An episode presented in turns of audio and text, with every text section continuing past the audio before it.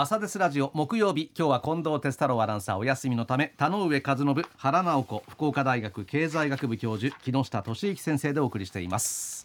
さあこの時間はコメンテーターのニュース深掘りのコーナーですが、えー、木下先生今日は関門橋のお話。はい。関門橋、えー、完成してから50年、えー、その橋の経済効果ということでお題をいただいたんですけども、はい、あの1973年の11月14日に、えー、関門橋開通ということでですねああもう50年経ったんだなと。私あの1972年の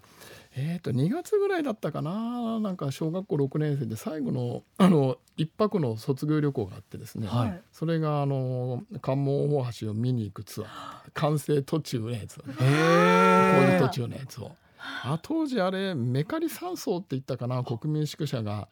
北九州市のあの山のところにあって、ええ、でなんか工事してましたねっていうのを思い出したんですよ。もう50年たって51年からあの時かなと思ってですね。はいまあ、当時はあの東洋一の吊り橋と言われていてそれまでは若戸大橋が最長だったんですよね。はい、もうそれはそれはもう巨大なものでしたね。まあ今見ても巨大ですけどね、関門橋ってやっぱり。長いですもんね。えー、でもまああの昨日はですね、ちょっと落ち込みましてね、これやってる時に。あのまで当時の経済状況も一応確認してたんですよ。ええ、そしたら1973年の GDP ってですね、うん、えっ、ー、と112兆円ですから今の5分の1ぐらいなんですけども、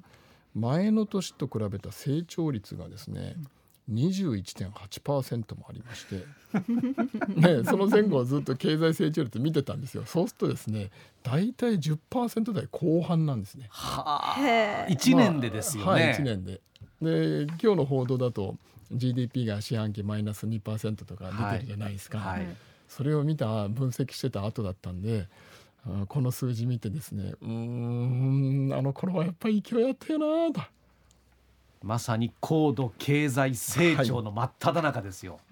え1973年だから昭和48年でしょ？はあ勢いがあるんでですね、も今日もよし作ろうって話にまあなるわけですよ。で作ってバーンって見るとおおすごいっていう気持ちにもなりますよね。ね本当原さんたちはもう申し訳ない。いつも謝ってください。本当にね霞が関にいてもう、えー、日本の経済の推進の中の仕事をしてたんでもう本当申し訳ないこの40年間でもうこんな日本をこうしてしまってですね。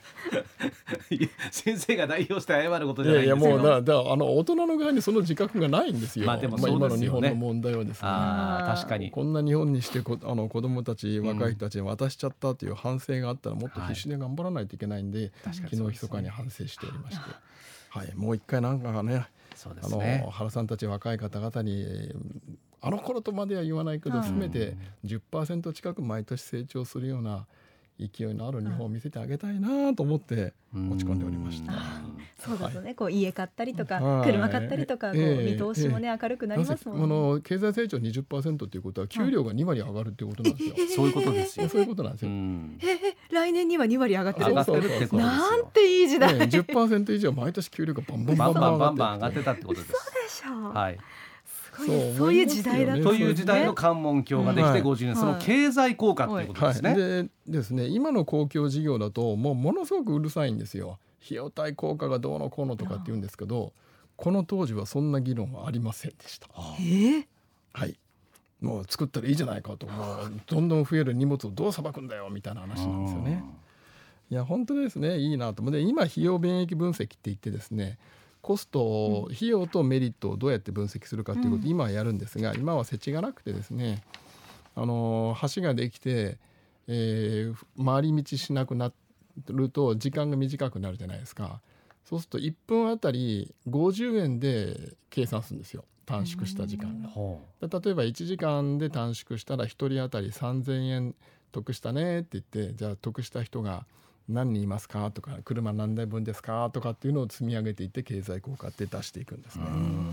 ただ今回の発表はネクスコ西日本さんの計算なんですけど、えー、とどういう計算をしたかを細かく書いてなくてですね、ええ、だから正直言うと、まあ、もうちょっとよくわからないですけども多分物流がスムーズになった効果とかそれから生鮮食品があの早く大阪市場に届くようになったんで、えー、売り上げ増えたとかですねそんなことを積み上げていかれたんじゃないかなと思いますね。だからあの本、えーと、四国とあじゃごめんなさい、えーと、本州と九州の間の貨物量が50年間で5倍ってまあ書いてあるわけですけども、はい、記事にはですね。だけど、まあ、当時の GDP は今の5分の1なのでまだ5倍になったっていうことはまあ時代の流れ と同じであるわけですよ。はいまあ、まあ建設費がですねだから140億円なんですね当時のお金で、はい、やっぱり安いですよね今の金額からしたらですね。うん、それでなんなんていうんですかねこうやっぱりですね関門橋っていうこうえ関門海峡ですね、はい、あの海がですねどれだけこう九州と本州のその物流で課題だったかっていうとですね、あのー、最初は貨物列車がですね下関とそれからこっち側だと門司まで着くんですけど荷物を下ろして船に積み替えてたんですよ。である民間の人がですねじゃあ貨物列車だけそのまま船に積めるようにして船で運ぼうっていうのを考えつかれて民間の方がスタートしたんですよ。船に貨物貨物列車積んで向こうに渡してっていうのは。でもまあそれじゃやっぱりどんどんどんどん荷物の量が増えていくし人の流れも盛んになるので、大変だっていうことでですね最初に鉄道用のトンネルができたんですね。うん、で、えっと、1936年に着工して戦争中の1942年に完成と。戦前に完成してたんですね。はい、これはですね、まあ、なんでトンネルかっていうと、まあ、橋より建設費が安いっていう計算とそれから戦争になった時に他の国の船から艦砲射撃を受けたりですね、はい、爆撃に合わないからとなるほど。軍事上の理由それでトンネルを。まずは。だからあの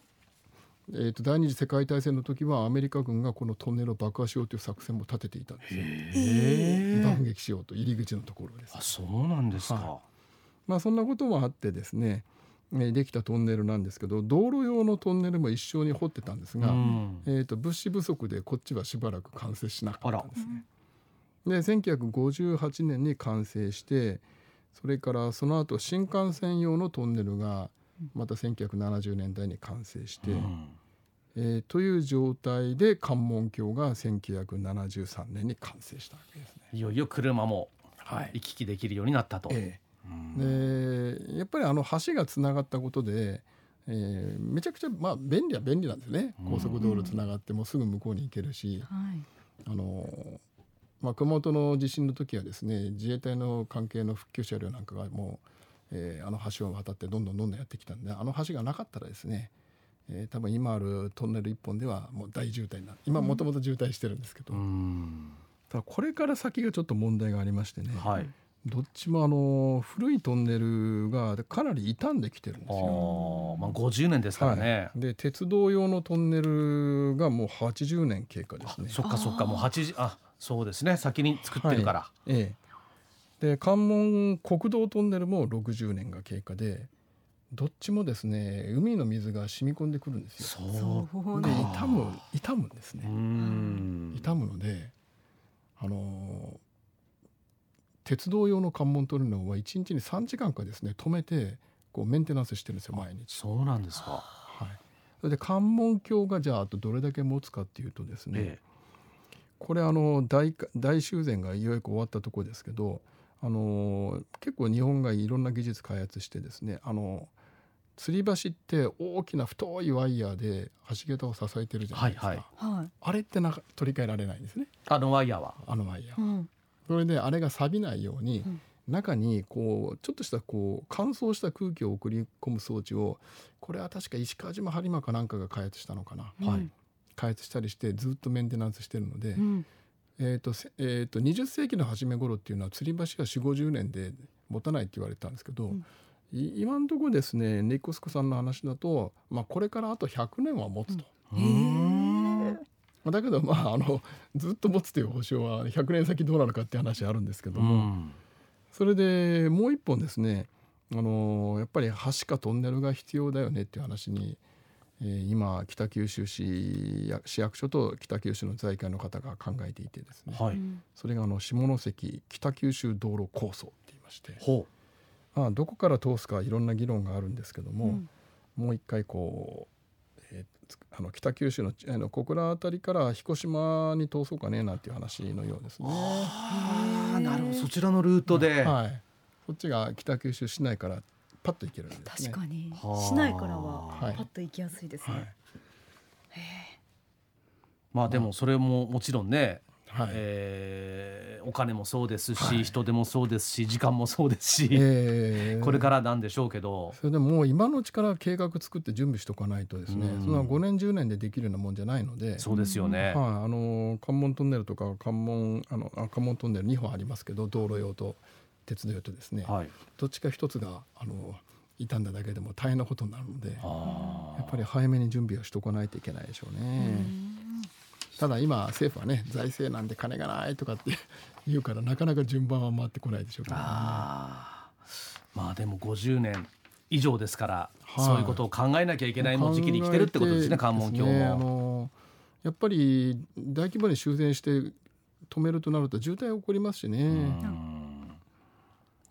ここはこれから大変なところですね。もう地元の熱意がないと公共事業の順番ってなかなか回ってこないんですね。本当はこれ九州全体だし福岡市にもすごく関わる話なので、うん、応援しないといけない構想ですけどね。確かにそうですね。関門橋がなければ、はい、九州と本州の間が、ええ、物流どうするんですかっていう話になストップしてしまうわけで北九州市だけの問題、下関市だけでの問題ではないっていうふうにしないと。だからやっぱり1973年ぐらいのあの高度成長期の時だったらですね金がないとかこれ費用対効果合う合うのか合わないのかなんていうこう面倒くさい話はないわけですよ。もう一本作っちゃおうかぐらいの話でしょうね。いいもうもう一本つなげちゃう。ああっちかあっちつなげようかもう一本ぐらい作っちゃうよ橋。行きましょうかなんつってやってた時代が。はい、懐かしいという。いや本当ですね。ねやっぱり経済成長しないといけませんよね。ねはい。えー、今回は、えー、木下先生から関門橋50周年橋の経済効果についてお話を伺いました。